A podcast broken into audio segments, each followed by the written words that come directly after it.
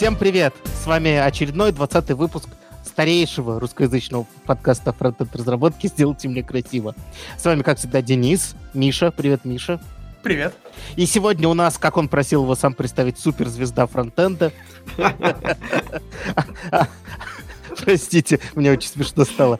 А, Андрей Ситник. Привет, Андрей, спасибо, что пришел к нам. Привет, спасибо. Нет, я не суперзвезда.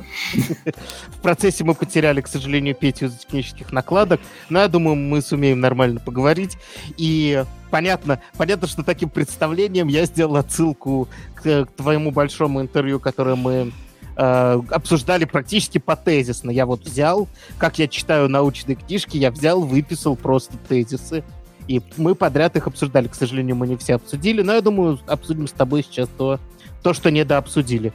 Самое интересное, наверное, что, с чего можно прям начать, это, собственно, про смерть фронтенда. Ты говорил, что интересная область, тебе в ней было интересно, но сейчас ты видишь, что ничего нового не происходит. Расскажи, что ты имеешь в виду. Ну, многие люди... Как раз не нравится такая постановка вопроса, что раз ничего не происходит, то все умерло. Нет, тезис в другом. Тезис в другом, что... В разных областях по-разному появляются новые вещи. И есть области, в которых новые вещи, скорее всего, не появятся. Ну вот, например, там, не знаю, изучение млекопитающих. Имеется в виду, открыть новый вид млекопитающего сложно. Uh-huh. Там изучение новых языков э, Западной Европы. Там сложно что-то открыть. Не потому что проблема в языках, нет, там куча... Там, приезжайте на Кавказ, и в каждой деревне новый язык. В Полинезии каждой острове новый язык. Проблема именно, что в этой области мы все откопали. И чтобы пойти дальше, требуется качественный скачок. Ты имеешь в виду, э, мы все откопали с точки зрения э, накопления материала, и нам нужен теоретический скачок, или что ты имеешь в виду? Или что теоретически мы тоже все знаем в этой сфере? Проблема в том, что... И снова я посоветую э, задачу о трех тел, она как раз хорошо понимает этот вопрос, эта книга. Но во фронтенде, поскольку это не точно наука, у нас нет такого четкого разделения между теорией и практикой. Скажем mm-hmm. прямо, я вот, блядь, не могу сказать, что си ар ди ти это прям там такая супертеория. Это в первую очередь конкретная реализация, а идеи там вот кот наплакал. А это что такое? си ар ди ти это м- набор типов, ограничений и операций над ними, которые могут быть применены без единого центра, то есть в мультимастер конфигурации. И они mm-hmm. в итоге, когда все обменяются данными, смержатся по каким-то заранее предсказуемым правилам. Mm-hmm. То есть это штука, которая позволяет как раз сделать мультимастер настоящий и прямо вот на клиенте и везде. Она очень интересна нам, фронтендерам, потому что позволяет сделать клиент, который может брать и не вот как у нас, крутилочки, тормоза, пиздец, пользоваться нельзя, а вот реально делать удобный интерфейс. То есть это вот как раз клевый пример, когда... какая-то крутая инженерная задача резко улучшает дизайн. Потому что с си ар ди ти можно брать половину крутилочек. Ну, то есть, грубо говоря, мы убираем вот эту всю, почти всю асинхронщину, которая у нас сейчас есть. Да, у нас просто есть синхронный клиент на нашем клиенте, ну, как синхронный код на нашем клиенте, который синхронизирует свое состояние с сервером в фоне отдельно. Ну, это, так. на самом деле, очень теоретический подход, потому что на практике возникают определенные проблемы, но, с другой стороны, вот такой подход сильно сокращает количество кода, и нужно думать там про ошибки и так далее, то есть резко меняется подход. Вот это, кстати... Такая... А это не что-то новое во фронтенде? Да, это хороший аргумент, это что-то новое, вот только не во фронтенде, блядь. Проблема в том, что это новое, ну, типа, а где оно новое? Оно между клиентами и сервером. Это не совсем бэкэнд. Компьютер-сайенс. Ну, мы, мы все занимаемся компьютер-сайенсом. Мой тезис в том, что пока мы вот смотрим на фронтенд, как на React, на вот это, на Accessibility, на си эс эс, на JavaScript, мы не увидим такую штуку. Мы... Что еще бывает в фронтенде? Даже теоретически, что может быть? Не, мой тезис, что если мы уходим на какой-то метауровень, мы можем открыть какое-то новое применение старой технологии, казалось бы, связанной в фронтенде вещь, но вообще-то это не фронтенд. Вот давайте другой пример. Service Workers, да? Uh-huh. Доклады uh-huh. везде, постоянно, да, ну как бы понятно, а что туда еще добавить? Ну, ждем спек, да? Uh-huh. Быстрая загрузочка, там кто-то думает, что это офлайн, это нифига не офлайн, потому что для офлайна требуется как раз синхронизация состояния с автоматическим решением конфликтов и так далее. А вот смотрите, вот мы сейчас пишемся в Украине, где я могу открыть ВКонтакте. При этом приложуха по Wi-Fi работает. А вот наши другие гости, они пишутся в России, где телегу не открыть, веб-версию, а при этом приложуха работает. И отсюда вопрос, ну, дело в том, что там телега придумала очень интересный новый способ обхода цензуры, я не знаю, применяется он во ВКонтакте или каким-то чудом это работает, но вот у телеги следующий способ, они через пуши рассылают там, айпишники быстро поднимаемых серверов. И они это делали, потому что знали, что там Google не будет сотрудничать, пуш не отключат. Mm-hmm. Так вот, а что нам мешает то же самое сделать для веба? У нас же есть сервис-воркеры и пуш-уведомления. Что мешает веб-версии телеги также грузится. Ведь если подумать... Только то, что это не основной способ потребления. Если был основным, сделали бы. Конечно, конечно. Но на самом деле они бы могли и там сделать, там отдельная история. По-моему, они не знали о сервис-воркерах. Но, опять же, это их задача. Но мой тезис-то в другой. Мой тезис-то не про телегу, телега молодец. Мой тезис mm-hmm. про то, что, а вот есть задача, но как только мы перестаем смотреть на вот наш маленький мир с метриками, реактами и подобным всем говном, а вот уходим в вешать, то мы видим, что сервис-воркеры на самом деле очень интересно могут быть применены. И это означает не только, например, обход блокировок, ну, например, там какие-то обход именно падений, подобных вещей, ну, это как бы уже отдельная штука, ну, главное, вот обход блокировок. И это вообще интересная тема, ведь если подумать, а, нам для обхода блокировки, ви пи эн, ну, все думают, что надо ви пи эн использовать. Uh-huh. И это, очевидно, неправильная стратегия. Почему? Потому что Китай придумал, совершил реально революцию в блокировке, потому что они додумали, что блокировать нужно не каналы, не нужно математически точное блокирование.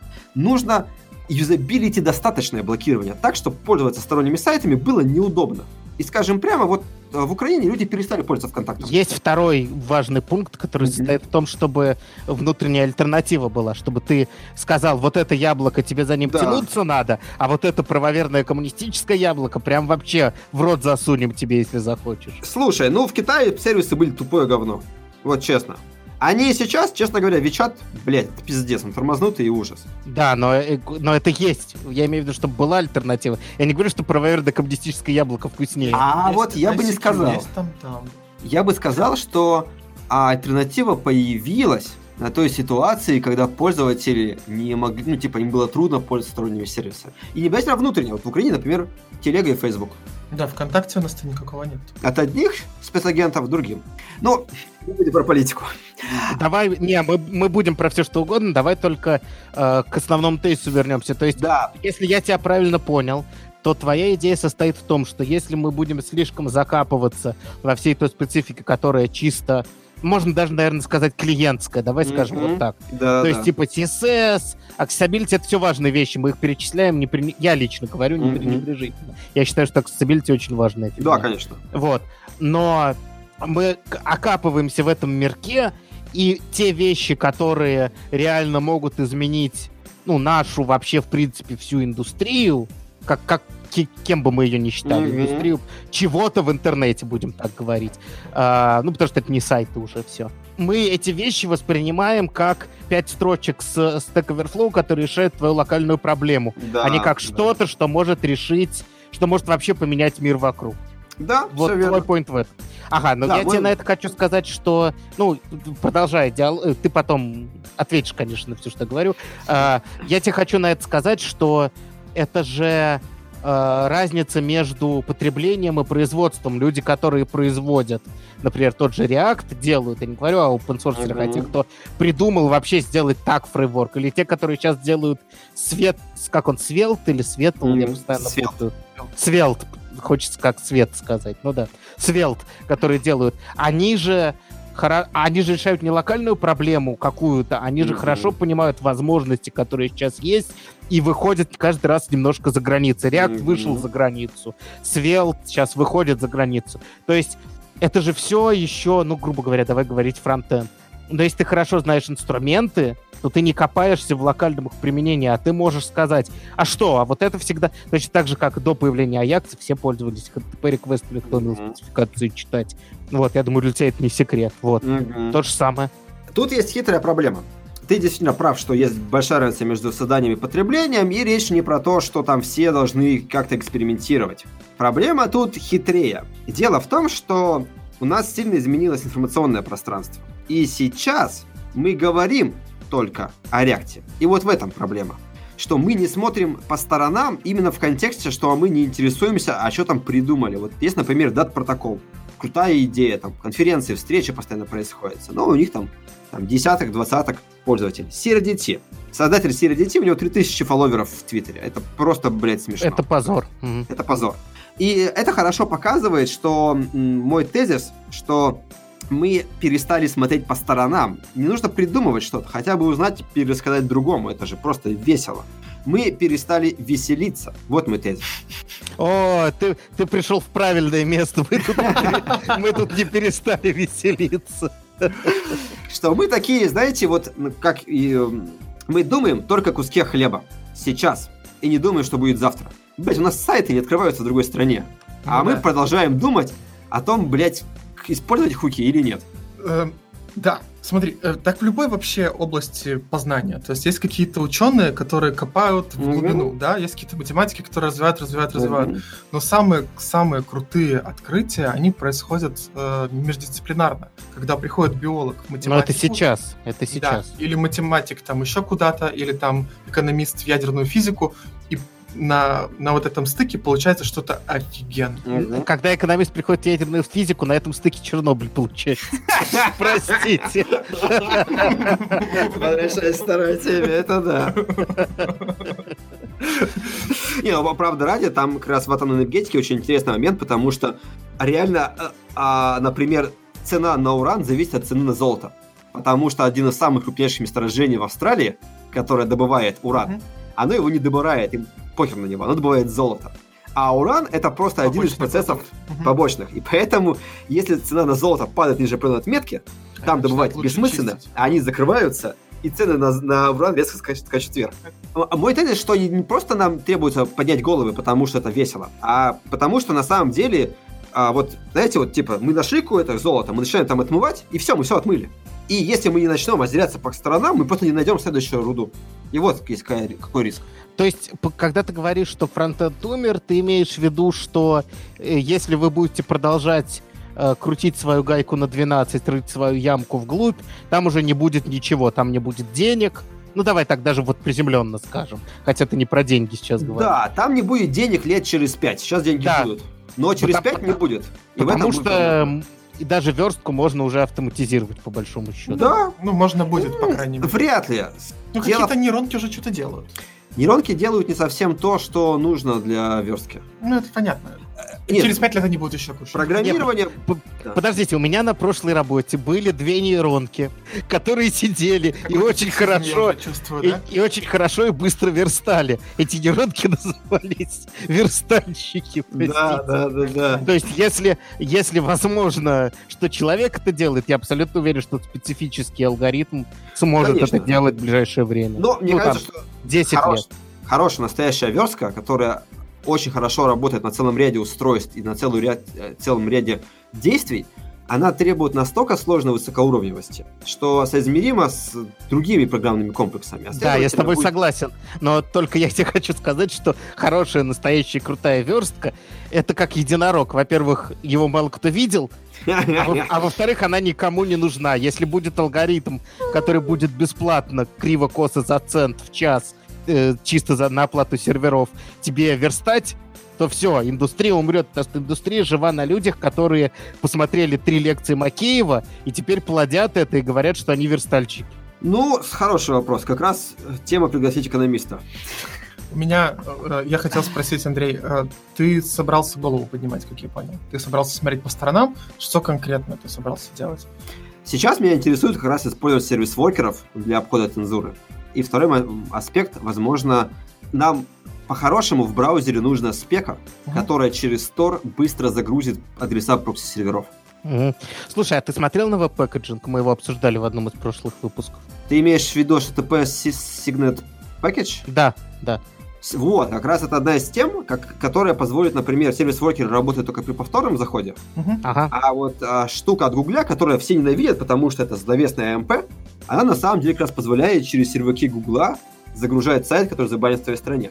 Ну да, мы это обсуждали, это, это да. одна из самых крышесносных вещей, то есть это тот случай, когда я спецификацию читал как роман практически художественный. Я прочитал всю спецификацию этого пэкэджинга, я под огромным впечатлением от тех вещей, которые ты просто можешь делать с его помощью. Я не говорю про то, что это mm-hmm. повсеместный си ди эн вообще с любого сервера, любая точка может, не обращаясь к твоему сайту, получить твой сайт, по-моему, это невероятно круто. Никаких эр пи эсов, ничего вообще не надо. Меня... Ну, да. Это базы. Базы только. Меня в этом плане смущает следующий момент, что... А, давайте не забывать, что Google не является таким абсолютно г- г- хорошим игроком. Они отрезали целую страну от Android хорошего. Одного производителя пока. Но мы все понимаем, к чему это идет. И отрезали по обвинениям, которые ни разу не были доказаны. Нету mm-hmm. ни одного хорошего доказательства того, что уровень э, уязвимости в Huawei был больше, чем у любого другого производителя. Так это вообще к Huawei никакого отношения не имеет. Конечно. Это же, это, это, это же американо-китайские это, войны. Во-во-во! Страна свобода. А, но это, ты это... Про, это ты про Китай, конечно, да? Потому что в Америке злой капитализм. Проблема в том, что Google, скорее всего, не станет на сторону, если вы запустите Wikileaks. И мы знаем, что он точно Конечно, не станет. Конечно, но он это делает не для того. А он есть это еще... делает, чтобы Apple убить, чтобы, типа, ну, ты понимаешь, чтобы да, приложеньки да, да. стали в вебе. Ну. А есть еще вторая проблема. Дело в том, что... Ну, не, мы обсуждаем, может быть, использовать для обхода цензуры. Да, есть... мы будем это использовать для обхода цензуры. Так, но мы подожди, не можем под... его... Подожди, подожди, подожди. Это такой же довод, как то, что интернет был для военных целей придуман. Придуман, да. Так и развивается. Не, а мы так и развивается. Мы тезили, что мы не можем использовать технологию для обхода цензуры в США или в дружественных странах, или в Китае, где просто нету Гугла. Ну давай так, те люди, которые изобретали интернет, они... Вернее так, те люди, которые заказывали изобрести интернет как способ не быть пораженным ага. э, при ядерном взрыве, а иметь разветвленную сеть обхода всего этого. Те люди, которые разрабатывали это, э, имели разные цели. И еще и эффект, который это все оказало на общество. Вряд ли военные хотели. Ну ничего, сейчас мы, короче, интернет придумаем, повысится прозрачность всего общества, власть станет более ответственна перед гражданами и все такое прочее. Это же последствия, это вот ящик Пандоры вышел, все... Теперь все с этим имеют дело. Я не говорю, что веб-пэкэджинг — это следующий интернет. Но я говорю, что э, потенциальная технология, как бы она ни родилась, mm-hmm. да, она, она может родиться в Гугле. Интернет родился вообще в провоенных э, институтах э, США. А... Она может быть основой будущего э, легалайза, монетайза и всего. Это спека может быть, но это и следующее, что на самом деле нам нужна система, конечно же, не централизованная. Я же правильно понимаю, что тот адрес, который запрашивается в web-package, он все-таки централизован, он существует браузер? Или я неправильно понял спеку? А ты можешь даже на компакт-диске пойти, то есть это не имеет отношения. Но браузер же откуда-то запрашивает, и у него есть список источников. А ты получаешь пакет как угодно, любой способ доставки. Подожди, ты сейчас спрашиваешь спеку или реализацию? Ну, как я понимаю, спека не, не о доставке. Денис, поправь меня, пожалуйста. Да, спека, она про проверку пакета. Да, да спека, только... она вообще, вообще не про то, откуда он запрашивается. Это вот только браузер будет это делать через эй эм пи-сервера. Ну да, конечно. Но этот браузер хромовский, да. Но я тебе могу на компакт-диске принести, типа, с Facebook. И тут, ну, типа, да. И тут возникает вопрос, а как это делать? Откуда uh-huh. запрашивать? Понятно, что один сервер находится под угрозой. Uh-huh. И поэтому тут как раз было бы круто, вот, типа, мы Тор нельзя использовать для обхода цензуры, потому что, блядь, метод. Ну, конечно, да. И поэтому э, там мы будем использовать, а наши друзья не будут. И когда все наши друзья уйдут из ВКонтакта, мы тоже уйдем из ВКонтакта. Конечно. Поэтому, типа, нужно сделать быстрый способ. И как раз мы можем в браузере сделать быстрый запросик на один сервер и как телега получить айпишник случайно создаваемых серверов по нашему интернету. И пойти туда уже. И таким способом мы гораздо лучше можем противостоять цензуре, но опять же, у цензуры не будет один ответ, а это просто один из элементов, который можем создавать. Потому что меня, например, волнует другой вопрос. А давайте поговорим о цензуре гораздо шире, и если мы поговорим о ней шире, мы заметим, что в американском обществе цензура огроменная, потому что мы просто не замечаем, когда Instagram банит какого-нибудь артиста uh-huh. на основе правил, которые ни с кем не были согласованы, которые придумал подожди, сам подожди, создатель. Подожди секунду. Давай, давай подытожим да. про, про это. Я, я стараюсь сделать заход на эту тему.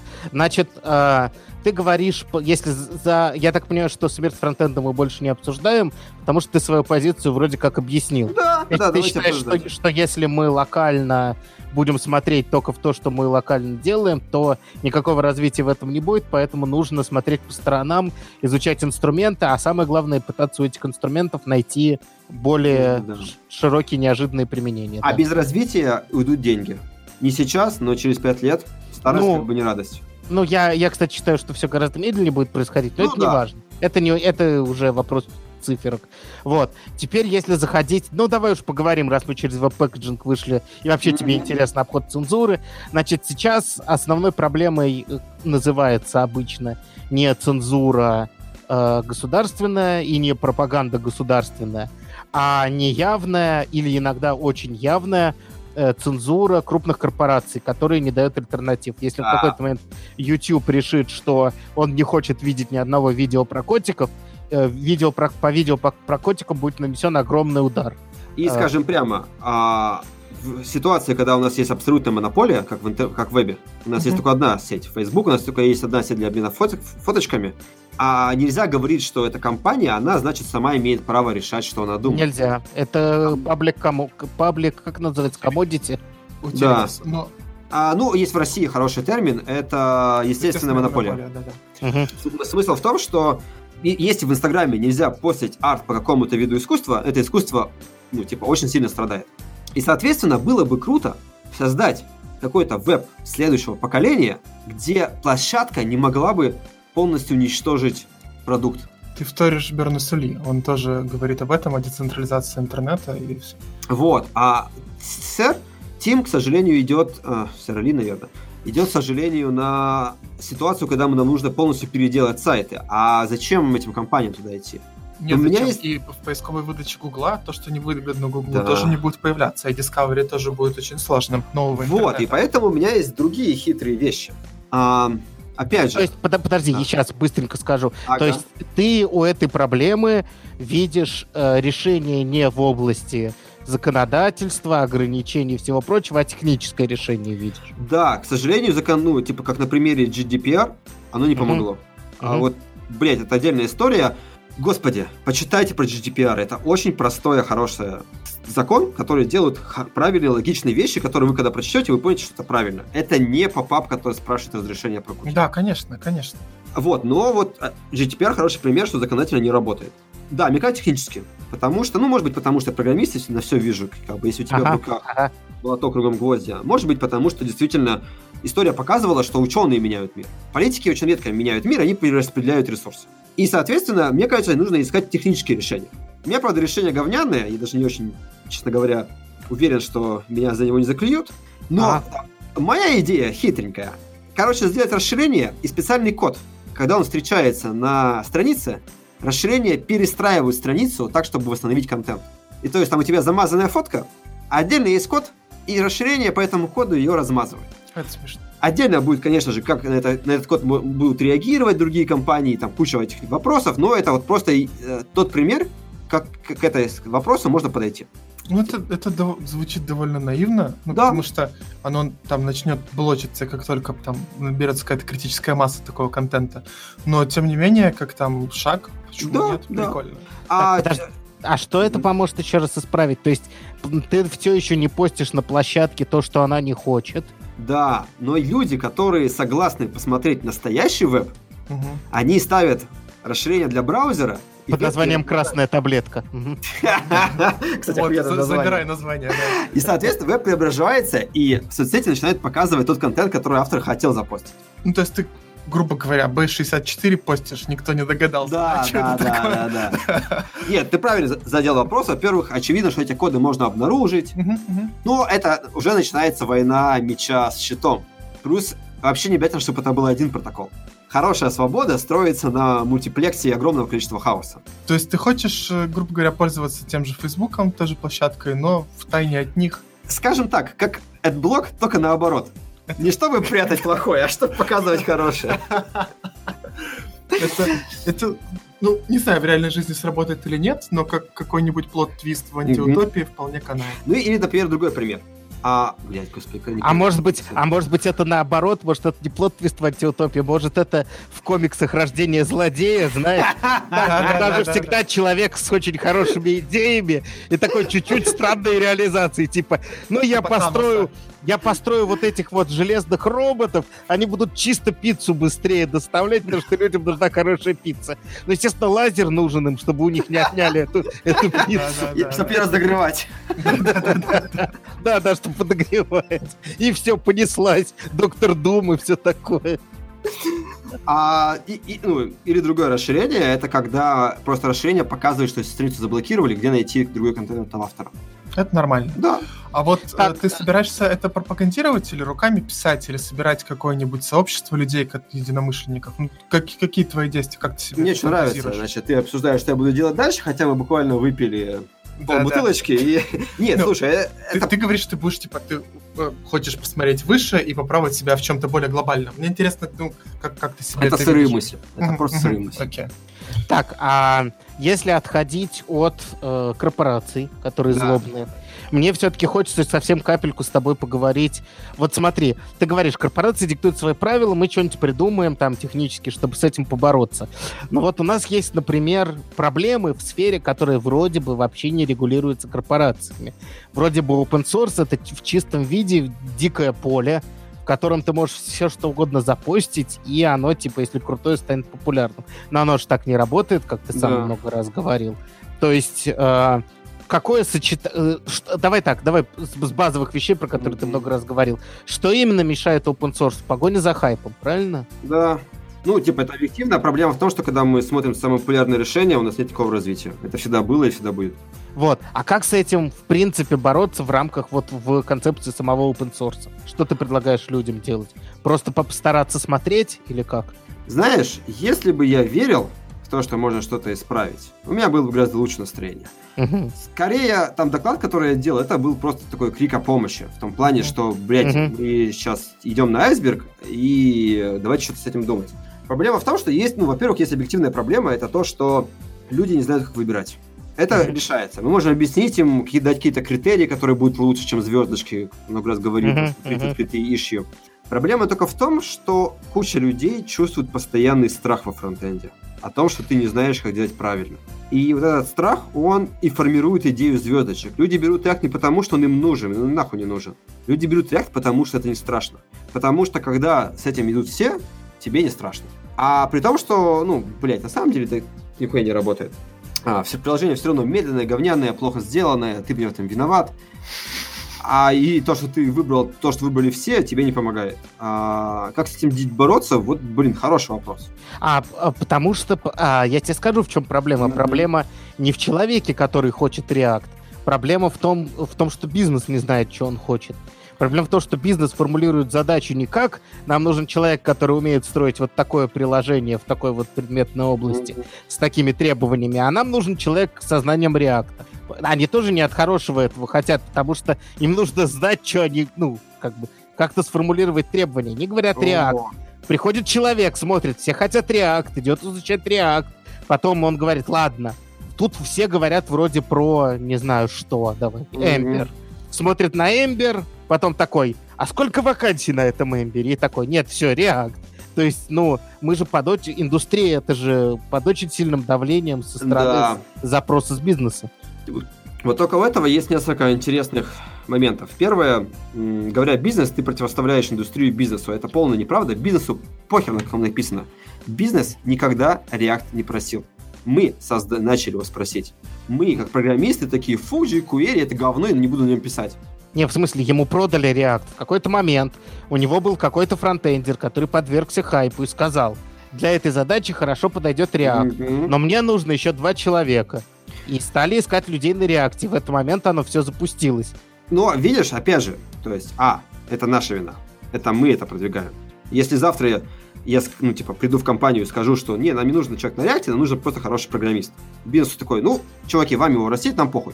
Да, это, ну, это, это нормальный ответ бизнеса, да. конечно. Бизнесу плевать на технологии. Мы сами выкопали яму в технологиях. Не надо винить бизнес. Вторая проблема более хитрая. Действительно, есть нюанс, связанный с тем, что нам кажется, что хорошо работать в области, где много спроса. Но самое смешное – это ложная... Корреляция. Не корреляция, это а, а, ошибка мышления. Дело в том, что важно и выгодно работать там, где спрос больше, чем предложение. А, мой любимый пример – это Кабул. Если да, да, знаешь, я как раз хотел тоже про Кабул. Если сказать. Ты знаешь Кабул, ты можешь просить любую сумму, которую у тебя вообще хватит сил написать, потому что люди нужны, да. старого банковского ПО полно. Ну, сильно ли ты хочешь вообще? Я могу вспомнить заниматься? Пример с Руби. Руби никогда в России не был массовым языком. А марсиане не просто там заработали на этом, они сделали себе имя, я сделал себе имя. Если вы не помните, я вообще-то Рубер разработчик. Mm-hmm. Я в фронтенд пришел. Ну, конечно. Мы так тебя и знаем, и любим. Да-да-да, спасибо, приятно. А, вот, а, и это хороший пример, что не нужно брать самое популярное. Берите там, где мал, маленький спрос, и большой, где маленькие предложения, большой спрос. И очень часто спрос не должен быть большим. Вот, например, на Расте, мне кажется, сейчас очень легко устроиться на работу. Угу. А и, возможно, зарабатывать больше. И, и на каком-нибудь раз... кложере, мне кажется. Изучите да. кложер. У вас даже будет полно работы с очень умными людьми, которые вас сделают лучше. Не надо этот React учить, хватит уже. Учить а функциональные, что... как минимум, языки. В React уже ситуация, что предложение равно спросу. И ситуация не очень хорошая для трудоустройства. Я помню, когда мы переписывали Яндекс.Маркет на какой-нибудь э, э, новый фреймворк выбирали, mm-hmm. там важный момент был э, это найм, потому что действительно он писался на бэме и яте, если помнишь такое, и частично на икс эс эл ти, и ну, приходит молодой амбициозный программист, и ты ему говоришь, ну тут на jQuery еще немножко икс эс эль подучишь, да. но он встает и уходит. А почему он встает и уходит? Вот это хороший вопрос. Хайп. Я, ду- я думаю, плевать. Что хайп, да. И плюс... Он боится, что его потом не наймут, что он здесь да. работает, правило, и он никому что... не нужен. Есть правило, что когда ты устраиваешься на эту работу, ты должен думать, что она тебе даст, чтобы ты пошел на следующую. Это, хер... не... Это херня какая-то, а не правило, нет? Не-не, ну имеется в виду правило, он имеет в виду, что есть ну, популярное мнение. Ну да-да-да, ну типа это как, как наниматься. Слушайте, а так ли это? Я просто вспоминаю, что люди говорят на конференции, и они никогда не говорят, я никогда не найду другую работу. Им стыдно. Мне кажется, люди не хотят а, работать. А, это хорошее соображение, действительно. Из-за стыда. Это большая часть. Не, про работу тоже думают, но стыд большая тоже часть, я согласен. Да, ты, ты в курилке собираешься и такой, ну я на джекваре. Да, и тебя... А, да, а при, это... ага. а при этом, простите, а если ты... При этом, если ты скажешь, я сделал новый сайтик шустрый, интерактивный на React, все такие, о, респект. А если ты скажешь, я сделал сайтик шустрый, интерактивный на jQuery, вообще-то это больше уважения достойно. Да. Потому что ты больше продумал, больше сделал руками там. То есть за тебя не решили все на свете. Или, например, да, у нас тоже виртуал дом, но он на jQuery. Ты, вот я бы немедленно код попросил, я хотел бы... Да, это интересно. А, скажем прямо, если ты работал в Яндексе, блин, ну типа это трудоустройство открывает кучу да, дверей. Конечно. Но то, что они не хотели, уже показывает, что это не про трудоустройство. Нет. А... а это мы возвращаемся обратно к нашему сообществу. Ну, немножко про трудоустройство, еще две mm-hmm. секунды. Я когда искал работу, я приходил на собеседование, спрашивал, на чем писал. Я говорю, React, Reselect, Recompose, TypeScript там, или Flow. Mm-hmm. И человек, который интервьюирует, такой, опа, знаешь, он слышит эти хайповые технологии, у него округляются глаза, вот, вот этот парень, да, вот этот нам нужен, мы сами все перепишем на React и с рекомпозом, и функционально. Вот, поэтому там есть, типа, положительная да, да, обратная и... связь в этом плане. Они услышали про хайп, хотят таких людей, нанимают, переписывают, пер- перенаселяют в отрасль одними и теми же специалистами. А можно ли сделать финт ушами и сказать, что на самом деле для него это антистыд? Что он, когда слышит эти слова, да, у да. него уже ни- ничего не написано на Recompose, но он такой... Сейчас возьму этого человека, перепишу, приду в бар, и наконец-то меня не будет хуесосить. Да-да-да. На бирджес я скажу, что на Recompose все такие «да». А, а все такие «а мы уже на хуках все». Вот от этого люди и выгорают. Бежишь-бежишь за паровозом хайпа, и вечно дым глотаешь. Ну вот, да, это возвращает нас к очень таким сложным, неприятным вопросам о том, что на самом деле open source, скорее всего, исправить. Проблема в том, что у меня нету инсайдов, вот, знаешь, как озарений как-то сделать. Инсайтов, да. Это да. самое. А это все очень просто, потому что, мне кажется, там решение лежит уже не в технической сфере. Да, она совершенно а, а, а у тебя, если есть, ну, а у тебя склонность, естественно, техническое решение найти. Согласен, согласен. Вот. То есть я думаю, что что-то можно придумать, но я тоже очень слаб в этом. То есть это не моя сфера. Да. Я вижу проблему, я, я чувствую твою боль. Нет, скажем прямо, просто акцентирование на проблеме, как мы знаем от феминисток, реально помогает. Если мы будем об этом говорить, то это уже станет лучше. Я, честно говоря, твои это доклады чаще, чаще встречаю чувствительские слив, поэтому скоро тебя будут приводить в пример там, а не наоборот. Мне кажется, ты чуть-чуть переоцениваешь популярность нашего гостя. Да, да, да. Ну ладно, ладно. Это пузырь. Это пузырь информационный. Да, это реально информационный пузырь, про который мы, кстати, говорили в «Огненном пришел». Слушайте тоже. А еще у меня вот такой момент. Ничего, если мы будем перескакивать чуть между тем, конечно, чтобы... Конечно. Слушай, мне очень интересно твой подход. Я, я уверен, что многие с тобой про это говорили, но мне просто хочется с тобой чуть-чуть поговорить, почему ты переезжаешь регулярно. В чем твой поинт в этом? А, ответ простой. Стресс от переезда, он, ну, типа, лично мне помогает лучше фокусироваться. Я творю быстрее и больше, когда... медленно переезжаю. Тут главный момент — не переезжать быстро, там, не как во время турпоездки, а вот типа минимум две недели. Но это мой рецепт, это не универсальный. Uh-huh. А вообще, вот у меня такой вопрос про вообще, в принципе, мотивацию. Ты чуть-чуть говорил, что у тебя был момент, когда ты вообще без выходных работал. Uh-huh. Вот ш- как ты думаешь, что тебя мотивирует, в принципе, заниматься э, тем, чем ты занимаешься. Неважно, фронтенд это, Ruby или просто технологическое решение проблем человечества. Внимание и женщины. Вы не поверите, но это было то, о чем я думал, когда писал пост си эс эс. А почему женщины? Потому фронтенд. Что внимание... Ну да. Ну, типа, я... это работает. Хорошо, что не видны мои округленные глаза. Я себе представляю, как я подхожу к кому-то. Видны округленные глаза, потому что женщины. Не мужики. Андрей, ты Тян не нужны. Ну, ты приходишь к женщине в баре, я вообще-то плагин процесса написал. А вы забываете о том, какая феминистическая революция прошла во фронтенде. То есть происходит ровно наоборот. Тебе подходит, слушай, а не ты э, пост си эс эс написал? Ты такой, ну, допустим. Она такая, пойдем поебемся. Нет, нет, так это не происходит. А, скажем, прямо популярный твиттер-аккаунт полезен. И самое смешное, что вот, да, у меня практически все знакомства, они были через соцсети, и успешность в open-source помогла мне с соцсетями. Ну, то есть ты, ты хочешь сказать, что ты приходил и в течение долгого времени по выходным писал код, потому что не потому, что ты хотел решить какую-то проблему, а потому, что ты думал о том, что где-то на горизонте светит Тян. А, оно более сложно. Конечно же, вот именно, ну, типа, этот инструмент он создавался для решения проблемы, но я верил, что, созда- решив эту проблему, буду Тян. Боже мой, какая же это проблема среди женщин префикс писать? Слушай, среди них очень много разработчиц. Нет, это понятно. Подожди, давай расскажу байку. Давай. Это вам понравится. Короче, как-то раз я был на Соме. Сома — это вечеринка, она не про секс, но там все голые. Это техно-вечеринка, где все голые приходят на вечеринку и обмазываются, ну, типа, их некрасиво рисуют флюоресцентными красками. А, я видел это. И все это подсвечивается. Это очень интересный экспириенс, потому что, с одной стороны, ты абсолютно голый, а с другой стороны, ты никого не видишь, ты видишь только их рисунки. Блин. Звучит как офигенная идея для Яндекс.Субботник. Так вот, и, значит, я еще на входе, еще даже... Я не раскрашен, флюоресцентных красок нету, поэтому я не чувствую себя вот то, что я рисунок, а не человек. И я просто стою там освещено, полностью голый, жду свою девушку, когда она сдаст вещи. Подходит человек и такой, спасибо за пост си эс эс. Он тоже голый, я тоже голый.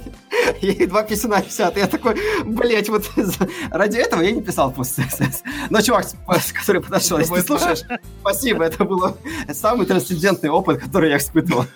Важное замечание, видишь, опять это вот намек на гетеросексуальность, про висящие все-таки писюны. Кстати, про гомосексуальность. Про твою тоже. Подошел фанат, поблагодарил за пост си эс эс, а ты даже его не поприветствовал таким образом. Хорошо, хорошо. У Миши все через гомо-призму воспринимает. Да, я просто обезьянка-бонобо с э, макбуком.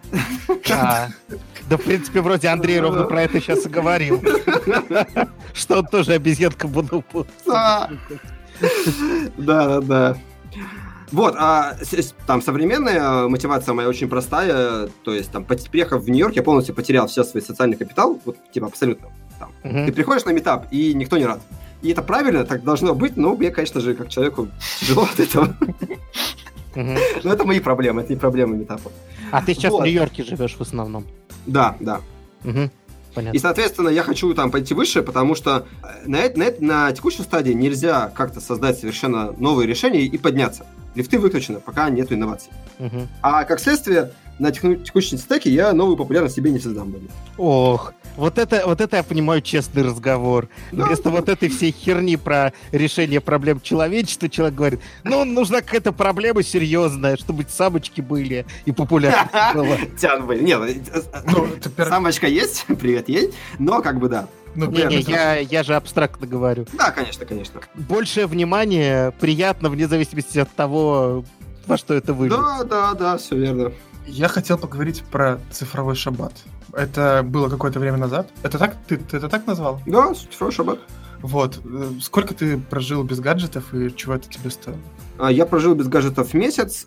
После этого я стал им пользоваться гораздо больше. Купил себе умные часы, например, и так далее. Вкратце, это стоило мне ужасно. Блин, это был очень сложный экспириенс. Абстиненция? А? Абстиненция? Синдром отмены? Ну вот да, но она была еще больше. Главная цель эксперимента была понять, кто мы без цифровых технологий. Они пришли очень быстро, и мы не увидели, не пришли. Uh-huh. Там был вот этот, такой эксперимент, там в духе Марс пятьсот, да, кто мы, когда мы там пять человек в одной консервной банке. Uh-huh. И эксперимент, до этого эксперимента были, ну, типа, тяжело было, вот, типа, на второй неделе я тупо уже считал дни. за двое суток до окончания эксперимента я тупо не спал, просто не мог уснуть. Жесть. Да, я очень сильно на этом завязан, но там был другой вывод из этого всего. Я понял, что информационные технологии, они создали нам вторую личность. Они, ну то есть вот мы ничего не успеваем, да, мы выгораем, но это потому, что на самом деле мы живем в два раза больше. Угу. У нас вокруг в два раза больше вещей происходит, а там происходило в два раза меньше. У меня было постоянное ощущение, что я тупо теряю там свой месяц ни на что, что он пресный, в нем ничего нет. Это как будто, вот представь себе, что после смерти тебе предложили еще раз прожить свою жизнь, uh-huh. и ты живешь в два раза больше. Вот, а представь себе, не, не, типа, сказали, а, а месяц нет. А, а что значит э, пресный почему? Потому что ты чувствовал, что упускаешь какую-то часть своей жизни, которая исключительно виртуальная? А, да, потому что типа, виртуальная жизнь — это как вот вторая жизнь. Типа, увеличение плотности в два раза. Слушай, ну это же... Я понимаю смысл эксперимента, это было очень... Ну, это круто звучит, и интересные у тебя эффекты, но ведь э, не совсем честно так проводить, потому что у, у тебя уже все связи выстроены в цифровом мире. Естественно, это... Это как бросить курить на работе, где в курилке все рабочие вопросы принято решать. Вот примерно. Да, да, я понимаю тебя. Но вот как раз там был другой интересный опыт, который немножко более открыв... широко открывает взгляд на проблему. Я в какой-то момент понял, что я слушаю тупую попсу. Дело в том, что без интернета я не мог достать музыку, да? У меня играла музыка, которая была рядом. О, это интересно, да. И я вдруг понял, что я не чувствую себя как личность, потому что наша личность появляется через выбор. А в мире без интернета этого выбора нет. То есть радио, грубо говоря, включал. Да. Угу. У нас есть только вот абстрактное, вот типа то, кем ты можешь существовать в окружающем тебя сверхограничном обществе. А в цифровом обществе у нас безграничное общество, и поэтому ты проявляешься не то, что по-настоящему, это, конечно же, в кавычках, а вот типа как более уникальный объект, и ты чувствуешь себя лучше. И поэтому, вы помните свое детство? Блин, ну, типа, когда, я не знаю, uh-huh. кому лет, я, у меня оно было до цифровых технологий, и это был ебаный пиздец. То есть ты прям ощущал, вот я, когда вот, типа, ощущение про музыку, понял, я, я вспомнил это ощущение с детства, когда ты просто чувствуешь, что кругом, ну, типа, кругом тебя не понимают, кругом тебя не принимают, тебя, ну, типа, ты вот отчужден от этого общества, потому что ты не можешь проявиться. И даже там без социальных контактов, блин, вы помните то время, когда мы сидели там в... под диалапу и читали там какие-то статьи безумные, техно- партия технократического, это же тоже было в два раза больше. И поэтому даже без социальных контактов, там, которые у меня есть в интернете, просто возможность почитать уже расширяет твое... твое... Подожди, а, как, а какого ты года рождения? восемьдесят седьмого. А, понятно, я просто... Супер стар. Ну, мы примерно... примерно. Я просто восемьдесят пятого, но у меня почти, почти с раннего детства был доступ как минимум к ФИДО. Мажор. Да, да. Ну, ты, ты... Я был из Владивостока. Да. У нас тоже был ФИДО, но у меня не было компьютера. Меня... Не, фи... для ФИДО, для ФИДО много не надо. Для ФИДО нужно просто, чтобы были технические знакомые вокруг. Ну да, да, да. Тетрис к телефону подключали. Ничего не слушали. По тазу палкой стучали. Это и слушали. Ты хочешь мне рассказать про цифровые технологии? Я с помощью двух коробков и лески такое творил, отец. Да, да. У меня тут такой вопрос, ну, типа, когда у тебя вот эта вот ломка по сети, это очень круто заменяется живым общением. Ну, как ты вообще в двадцать первом веке можешь позвать кого-то на пиво, да, да, не да, открыв да, телефон? Да, да. А, ты, ты, ты стал больше общаться или ты меньше стал общаться лично из-за этого? Это было время путешествия, uh-huh. поэтому вопрос не совсем корректен, у меня не будет точного ответа. Uh-huh. А, а скажи, пожалуйста, ты за вот эту тему, типа, приходят тусить, отказываются от гаджетов, складывают их куда-нибудь? Блин, тут очень сложный вопрос в целом, да, потому что, типа, гаджет — это не общение с гаджетом, гаджет — это общение с кем-то. Uh-huh. Нормально смотреть телефон, потому что смотреть телефон — это не смотреть на телефон, смотреть на сообщение твоей бабушки, которая волнуется о тебе, где ты находишься. Uh-huh. Отвечать девушке, у которой какой-то сложный период жизни, или там другу поддерживать. То есть, скажем прямо, проблема тут не в том, что ты гаджет достаешь, а проблема в том, что ты, как бы, тебя хотят поговорить, а ты не отвечаешь человеку. Это как если там к тебе обращаются, а ты с другим общаешься. То есть, ситуация здесь не с гаджетами. Ну, сейчас для протокола Андрей не втычет в телефон. У всего этого есть другой интересный вывод. Он вывод про то, что на самом деле вот как бы мы все любим трансгуманизм за идею про сверхчеловека. А на самом деле нам, мы уже создали сверхчеловека без имплантации внутрь каких-то чипов, без создания там систем, где подключенное сознание. мы на самом деле уже сделали очень большой шаг сверхчеловеку, как минимум человеку, который умеет очень точно считать, очень простыми лоу-тех средствами. И это наводит меня на другие мысли, которые я сейчас думаю, на мысли о том, что, может быть, когда мы вот, типа, создавали сверхчеловека, очевидно, у нас есть какие-то социальные проблемы, может быть, мы должны были создать сверхобщество вместо сверхчеловека, что, может быть, нам...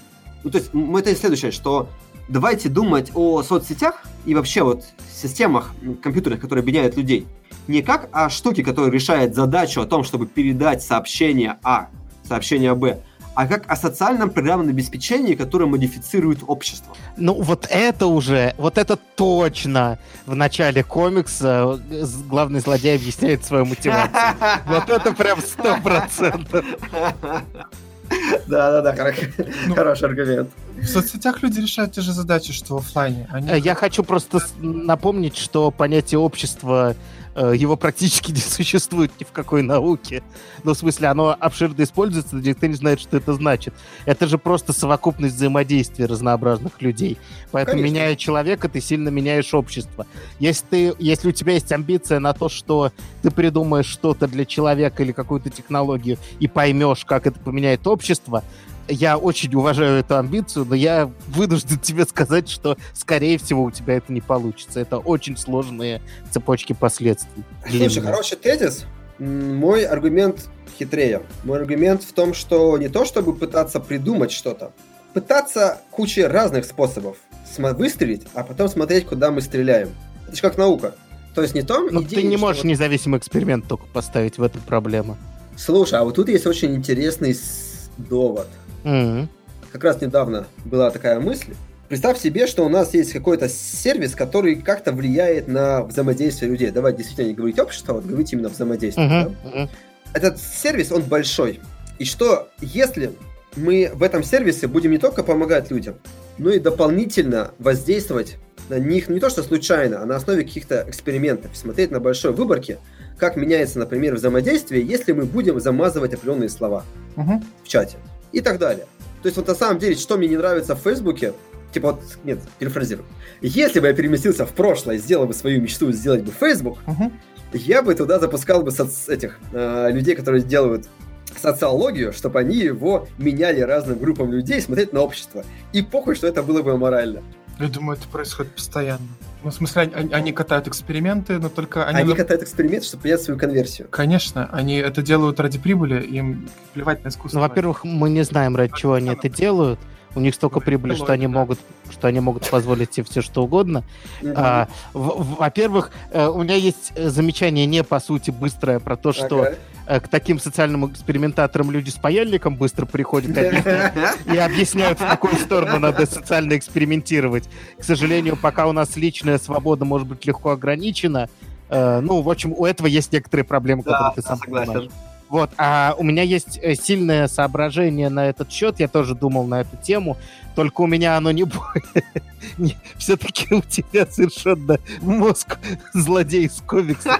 Я бы, я бы сказал, что у нас уже есть такие возможности, это, эти эксперименты проводятся, и даже, ты, я думаю, ты прекрасно слышал о том, что даже в целях науки это часто делается. Mm-hmm. Я говорю об игровых пространствах. Это ровно те же самые взаимодействия людей, только в которых ты задаешь правила. Например, представь MMORPG mm-hmm. с ПВП, без ПВП. Mm-hmm. Когда внезапно ты на час включаешь ПВП. Когда цены случайны, когда цены устанавливаются, как это влияет, как черный рынок появляется, когда цены полностью независимы, когда нет рынка и должны быть сторонние вещи. Это все эксперименты над тем, как люди будут взаимодействовать. Поэтому, если ты хочешь э, проводить такие эксперименты, тебе, конечно же, нужно ну, делать либо разные игры, либо в рамках одной какой-то большой... Ну, вот MMORPG, Слушай, как да. самое глобальное, это лучший пример. Хороший пример, особенно учитывая, что это сейф-зона, в конце концов, интернет... Ну, типа, и, игра — это прям совсем новое пространство, где нету...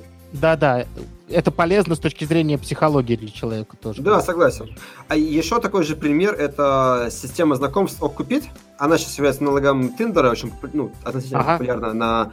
в США, и там чуваки такие же. То есть они, типа, изначально пошли по идее, что мы там психопаспорты соберем с людей. Она не сработала, но привело к тому, что среди инженеров было огромное количество людей, которые разбираются в психологии и социологии, и которые достаточно безумны, ну, типа из науки, uh-huh. для того, чтобы это все проводить. И там реально были проведены куча интересных экспериментов, например, в какой-то момент выключили фоточки. Понятно, что, честно говоря, там, ну, типа, хорошо проведенный эксперимент — это не просто эксперимент. Ну, естественно. Но, а, тем не да, менее, но... это материал для размышления. Вот. И вот чего мне не хватает э, в современном... Ну, типа, мы создаем кучу социальных сетей сейчас. Чего мне не хватает в современном обществе, это какого-то безумия в этом контексте. Слушай, пос- посмотри на игровые практики. Да, да, и... вот игровые практики — это хороший пример. Пос- посмотри, потому что там есть люди, которые этим уже там солидно, типа, десять лет занимаются, и у них очень интересные выводы. Я читал многочисленные статьи. Там даже базово ты лучше про общество некоторые да. вещи понимаешь, когда читаешь. Посмотри, в общем, в эту тему, мне кажется, это ровно то, что ты хочешь. Да, согласен. Только согласен. Без такого насилия. Да, не строй, пожалуйста, не строй, пожалуйста, роботов, роботов с лазерами для подогревки пиццы. Это плохо закончится. Я верю, что у тебя получится. Ты достаточно харизматичен, чтобы увлечь за собой э, своих помощников, которые со временем будут все мрачнее и мрачнее. У них станут появляться шрамы, они станут одеваться в темное, говорить присвистывая. Да, повелитель. Или наоборот, может быть, знаешь, будут такие желтые, веселые. Особенно потом. Если учесть, что, что ты честно говоришь про, про свою мотивацию. Мне кажется, суперзлодей получает внимание и, девуш... и внимание девушек больше, чем кто-либо еще. Ой, О, блин, да. Это очень да. смешно. Жалко, бухло кончилось. Так, у нас есть вопрос от Пети. Мы Давай. хотим вопрос от Пети. Почему ты считаешь, что конференция — это образовательный институт? Зачем ты обращаешься к докладчикам и организаторам конференции насчет силовой политики? Ведь если есть спрос, появятся конференции без обедов и так.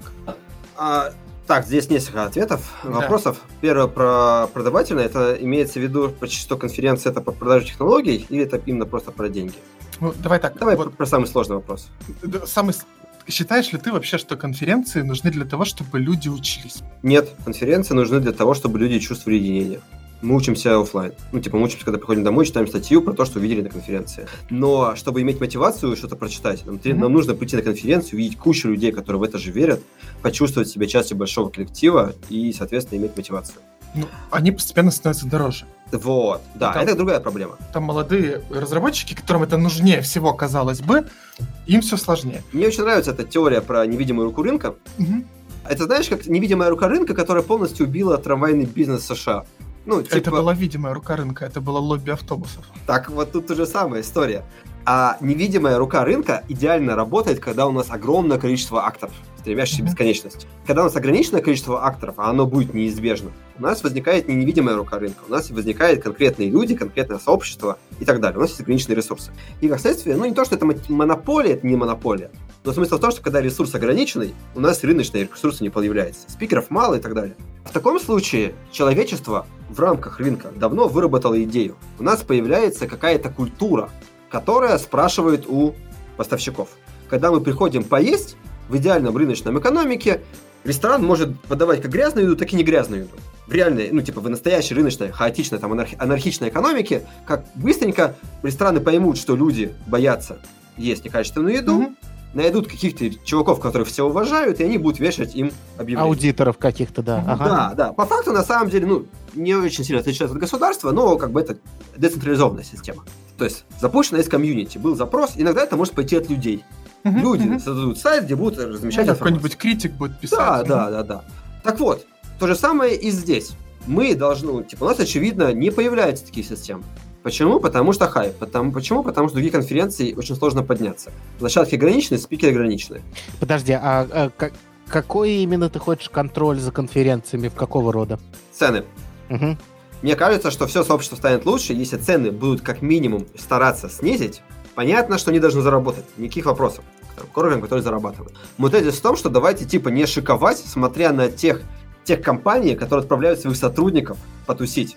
Потому что когда сотрудник приезжает потусить, в очень большой процент случаев это не конференция. Ему плевать на доклады, ему плевать на общение, он отгуливает выходной.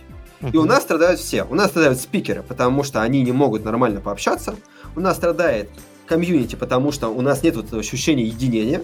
У нас страдают а, орги, потому что спрос снижается, потому что все не понимают, зачем. Зачем? Компания отправила. Ты, если бы спрос снижался, цены на билеты так не росли бы. Это правда, речь идет про долгосрочные последствия. Угу. Если конференция дискредитирует себя, понятно, что весь рынок умрет. С другой стороны, я вижу, знаешь, такое разделение. Есть там какие-то дорогущие конференции вот с обедами mm-hmm. и всем таким. Есть митапы, на которые тоже ходят э, довольно...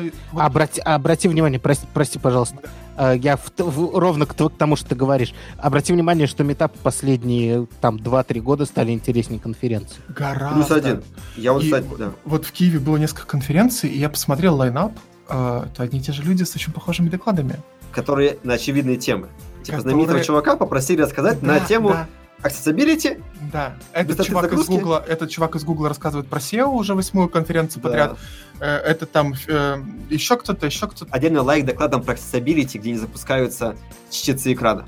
Все доклады про Accessibility, нас... которых рассказывают теорию, не запускают реальный чтец экрана, когда читает. Это полное фуфло. Но нас... ты знаешь, тут проблема не да. в том, что фуфло, а оно не фуфло, может быть, по сути. Проблема в том, что очень низкая культура докладов у нас. Я вот вынужден покаяться, что когда к нам пришел гость, который сделал неплохой доклад, что, как ты думаешь, я первым, первым делом сделал? Пришел, рассказал пять его ошибок. Что мне до сих пор стыдно. Пригласил гостя. Так, слушай, проблема-то с идиотскими лайнапами, она же не только там в... славянских странах, где у нас там есть культура а, критики. Не, но проблема в том, что если ты рассказываешь про accessibility, почему-то считается нормальным и приемлемым порас- показать два куска кода и сказать «делайте так». Это ничего О-о-о. не дает и не меняет. Хорошая история должна быть историей. Ты должен сказать «ну давайте, вот ты, вот ты, да, с одухотворенным лицом на первом ряду, какой сайт делаешь? Давай, давай, признавайся». Я давай, за, зачитывай, зачит, открываем твой сайт, давай. Это сейчас экран, экран, экранный редактор. И маму почему? Свою покажи. Экранный редактор и электронным голосом Гугла. Твоя мама жирная. Да-да-да.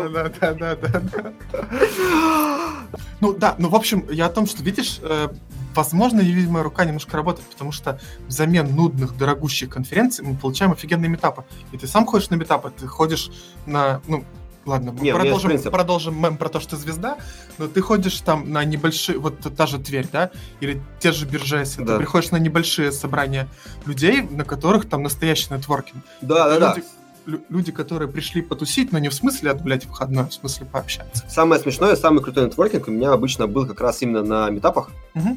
И вот это прямо практика. Единственный нетворкинг на конференциях — это только с спикерами пообщаться, которые там старые друзья. Вообще я должен сказать, что самая интересная часть, ну, самая интересная для меня часть обычно — это автопатии. Не потому, что я люблю бухать, mm-hmm. а потому что вот основная идея в том, чтобы получился вот такой разговор. То есть когда, с одной стороны, есть люди, которым интересно про это поговорить, вот ты даже, ты говоришь, нужно смотреть шире, фронтенд умер, опенсорс умер, мы все умрем, тем не менее ты пришел к незнакомым чувакам и два часа рассказываешь про фронтенд. Вот. То есть, ну, понимаешь, это люди, да, которым да. интересно и более-менее свободное общение. Не в формате «я вам сейчас да. расскажу то, что вы и так знаете, или вам никогда не пригодится».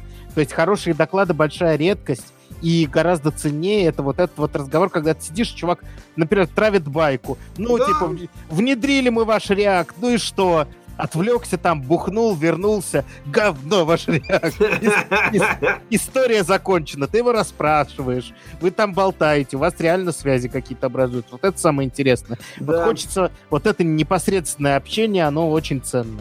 Согласен. Плюс один. И если конференция это убивает, то нафиг такую конференцию. У меня есть маленькая ремарка. На конференции мне очень... Там часто звезды. И мне неловко подходить к какому-то чуваку. Ну, ты понимаешь, я, может быть, мне хватит сил душевных поднять руку в микрофон, задать mm-hmm. вопрос на сессии. После митапа вообще изи. Ты подходишь там, прям на «ты» начинаешь говорить с незнакомым человеком. Оно очень способствует этому. На конференции все-таки это как люди, которые выступают на сцене, на большой, как на рок-концерте. И ты как публика, которая там за темненными mm-hmm. лицами сидит на стульчиках. Mm-hmm. Поэтому... Сам ну, формат и... такое задает, потому что сцена, потому что свет, да, потому да, что да. все серьезно, потому что у вас четыреста человек, и ты понимаешь просто, если каждый из четырехсот подойдет, то у чувака просто времени не будет. На многих вот. западных конференциях спикеры тупо сидят спикерные и даже не выходят пообщаться. Жесть. Это вообще норма. Я да. слышал, кстати, что Илья Климов, нежно любимый в нашем подкасте, он говорил про это как про плюс. Типа, я люблю ездить по конференциям, например, на Holy.js. Сидишь в спикерной, обсуждаешь доклады, так хорошо, с крутыми чуваками общаешься. Я понял, господи, какой элитистский подход к жизни просто. Я сижу в спикерной, выхожу на свой доклад, и только с другими докладчиками я могу что-то пообсуждать. Офигенно. Да, да, это, это все не очень. Да, митапы, байка, короче, приезжаю в Тверь. Давайте прямо. От... Извините, ребята, из Твери, от Твери много не ждал. Подожди, это же, это же, это же их слоган, да? Это же слоган города. Тверь, много не жди. Очень быстро про Тверь. Это первый город, где я увидел чашки с Михаилом Кругом. В качестве сувениров, то есть других нет. Вот, короче, приехал на Тверь. Цель прогнаться, ну, посмотреть город, маленький этап поддержать, потому что там знакомые. Так вот, оказывается, просто мимо Твери проезжал один из этих тимлидов Shopify, который работает с моим бывшим коллегом Якиром Шатровым. И после этого мы бухали, с ним обсуждали, обсуждали с ним Канаду и США, политику, вот это все. И вот такой бы конференция, такое бы получилось. Вот типа маленький отверстие, реально очень маленький митап. Ну, как сказать, маленький. Митап э, хороший, но учитывая численность населения, все равно это, конечно, он ограничен по размеру. Но, блин, общение с иностранным чуваком, который знает моего друга, вообще огонь. То же самое там Харьков Джесс. Uh-huh. Пришел, выступил. На самом деле там был парень, который чудом проезжал из США. Он занимается созданием фронтенда для государства, если очень утрировать. Uh-huh. И тоже очень интересное общение вот на пустом месте. Буэнос-Айрес. Маленький митапчик. Ну, он, конечно же, большой, потому что Буэнос-Айрес большой город, но там не так много разработчиков, поэтому соизмеримо с Тверью, кстати. Привет, Тверь. По размеру. Вот, наконец-то, комплименты Твери пошли. Вот, и в итоге после этого, ну, я такой рассказал про Лагакс, про си ар ди ти, и подходит чувак, который делал то же самое. А до этого я буквально выступал на React London, и после React London просто никто не подошел, чтобы нормально что-то обсудить. Большинство людей просто не знало, не понимало, в каком контексте произошел доклад. Так что да, ходите на митапы, это реально круто. Действительно, если орги конференции не поймут, что происходит, они просто убьют на конференции, все будут ходить на митапы, все очень просто. Если мы не создадим какой-то противовес, мы разрушим всю экосистему. Очень круто. Ну чего, я думаю, мы на этом будем закругляться. Мы и так отожрали кучу твоего времени. Как раз вспомним круга из Твери. Да, замыкая круг, как говорится. Есть только один круг, имя его Михаил, да. Закругляясь, хочется сказать, что приятно было поболтать. Спасибо, что пришел к нам. Мне тоже очень круто получилось. Мы говорили мало про фронтенд, вообще не говорили про новости, и, по-моему, получилось отлично. Спасибо тебе большое. Спасибо всем, кто слушал. Так как Пети нет, заходите на наш сайт front.sexy, подписывайтесь на нас в Твиттере, ставьте лайки в iTunes, SoundCloud, Яндекс.Музыке и везде, где до нас дотянетесь. Всем пока. Всем пока. Всем пока. Всем пока. Пока.